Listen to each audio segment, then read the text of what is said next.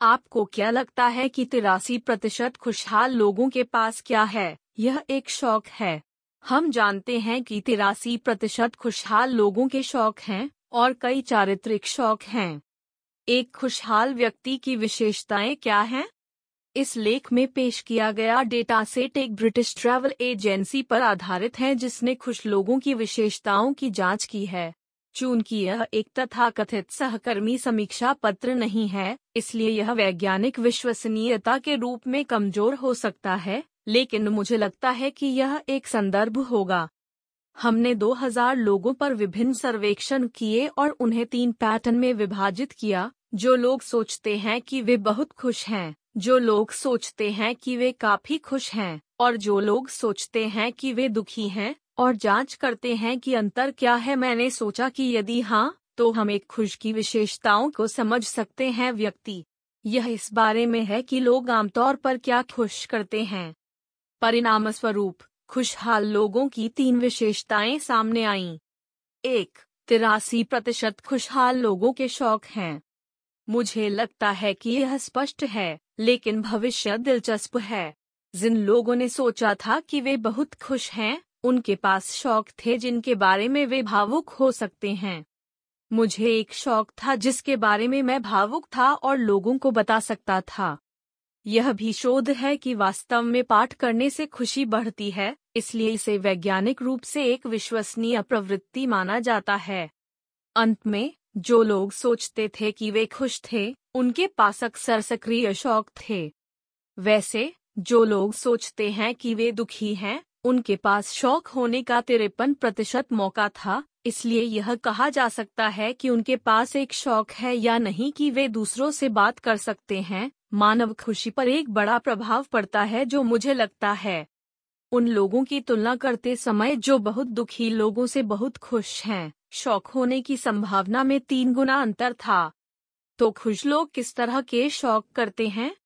एक, साइकिल चलाना। दो, स्की। तीन, नाव, चार, यात्रा, पाँच, लंबी पैदल यात्रा, और इसी तरह। चून की मूल सर्वेक्षण एक ट्रैवल एजेंसी द्वारा आयोजित किया गया था, इसलिए यह संदेह हो सकता है कि यात्रा चल रही है, लेकिन आप देख सकते हैं कि ऐसे कई लोग हैं जिनके पास काफ़ी सक्रिय शौक है। इंडोर शौक के लिए, हर कोई जिसने कहा कि वे बहुत खुश थे, और जिन्होंने कहा कि वे दुखी थे सभी के पास पढ़ने, संगीत सुनने संगीत वाद्य यंत्र बजाने और गाने गाने जैसे शौक थे। उस अर्थ में, यह सोचा जाता है कि जो खुशी निर्धारित करता है वह एक शौक है जैसे कि एक सक्रिय शौक या एक जोरदार खेल। एक शौक है जो आपको बाहर जाने और दूसरों से बात करने की अनुमति देता है।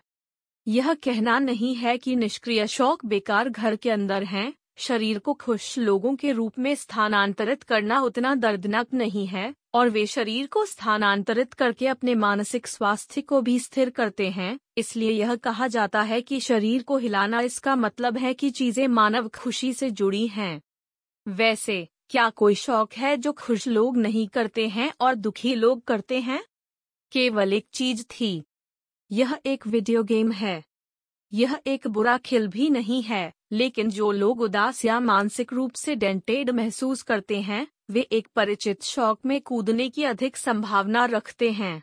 खेल जो आपको यात्रा के साथ करना है और लोगों को भी तैयारी और तैयारी की आवश्यकता होती है, इसलिए यदि आप मानसिक रूप से उदास हैं तो आप इस तरह की चीज़ों से जुड़ नहीं पाएँगे, और आप इसे आसानी से कर सकते हैं और लोगों के साथ शामिल होने की आवश्यकता नहीं है, यह उपयुक्त है। दो, तीन बटा चार खुशहाल लोगों में उपन्यास की खोज के लिए एक उच्च प्रवृत्ति है। इसका मतलब है कि तीन बटा चार लोग जो खुद को बहुत खुश मानते हैं, वे हमेशा नए अनुभवों की तलाश में रहते हैं। दूसरी ओर, चालीस प्रतिशत लोग जो खुद को दुखी मानते हैं, उन्होंने सोचा कि अगर वे हमेशा की तरह एक ही काम कर रहे हैं तो बेहतर होगा। पचहत्तर प्रतिशत खुशहाल लोग कुछ नया ढूंढ रहे हैं जबकि 40 प्रतिशत दुखी लोग ऐसे काम करना चाहते हैं जो नई नहीं है और हमेशा की तरह ही करते हैं। नई चीज़ों में दिलचस्पी लेना और उन्हें चुनौती देने में सक्षम होना महत्वपूर्ण है।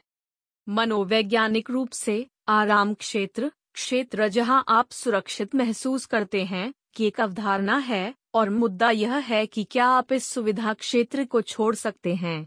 एक नया अनुभव करने या ऐसा कुछ करने के लिए जो आपने कभी नहीं किया है, आपको इस सुविधा क्षेत्र को छोड़ना होगा। हम यह भी जानते हैं कि इकसठ प्रतिशत खुशहाल लोग सक्रिय रूप से इस सुविधा क्षेत्र को छोड़ देते हैं। दूसरी ओर, केवल 25 प्रतिशत दुखी लोगों ने इस सुविधा क्षेत्र को छोड़ दिया। उच्च स्तर की बौद्धिक जिज्ञासा और कुछ जानने या अनुभव करने की इच्छा खुशी को जन्म देती है। हम एक तेज़ी से बदलते युग में होने जा रहे हैं इसलिए जो लोग जिज्ञासा के साथ विभिन्न चीज़ों को चुनौती दे सकते हैं वे अधिक खुश होंगे। वैसे ऐसा लगता है कि जो लोग खुश हैं और जो खुश नहीं हैं, उनके पास अपनी यात्राओं की योजना बनाने के अलग अलग तरीके हैं।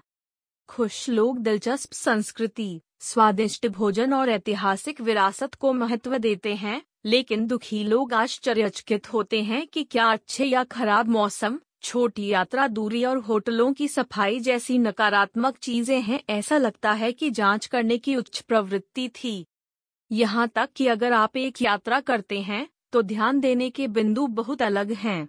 क्या जिज्ञासा आपके मन और शरीर को स्वस्थ रखने के लिए कुछ नया उपयोगी जानने की कोशिश नहीं कर रही है? तीन, खुशहाल लोगों की अफवाह कम होती है। ऐसा लगता है कि कुछ अफवाह के विचार हैं जो आपको एक ही बात को गोल और गोल सोचते हैं। खुश लोग अपने सिर में पिछली असफलताओं, नाराज़गी, क्रोध आदि के बारे में अनिश्चित काल तक सोचते हैं। यह लंबे समय से कहा गया है कि इस अफवाह वाले लोग अवसाद और चिंता से ग्रस्त हैं, लेकिन दुखी लोग पिछले विफलताओं और दूसरों की ईर्ष्या के बारे में सोचते हैं जो खुश लोगों की तुलना में प्रति सप्ताह औसतन एक घंटे उनतीस मिनट या उससे अधिक प्रति सप्ताह मुझे पता है। यहाँ तक कि अगर आप एक यात्रा पर जाते हैं तो ऐसे लोग हैं जो केवल उड़ान देरी और परेशानियों पर ध्यान देते हैं, और ऐसे लोग हैं जिन्हें परेशानी होती है, लेकिन यात्रा समाप्त होने तक उन्हें पूरी तरह से भूल जाते हैं और मज़े करते हैं। खुशी और दुख के बीच का अंतर यह है कि इस तरह से ध्यान केंद्रित करना है। मानव संबंधों में भी एक बिंदु है, और यह ज्ञात है कि खुश लोग अक्सर नए लोगों और दोस्तों से संपर्क करते हैं। खुश लोग सप्ताह में औसतन छह दोस्तों के संपर्क में रहते हैं, जबकि दुखी लोगों के पास औसतन दो होते हैं। इसके अलावा, हम जानते हैं कि खुश लोगों की अंग्रेज़ी में उच्च आध्यात्मिक प्रवृत्ति होती है।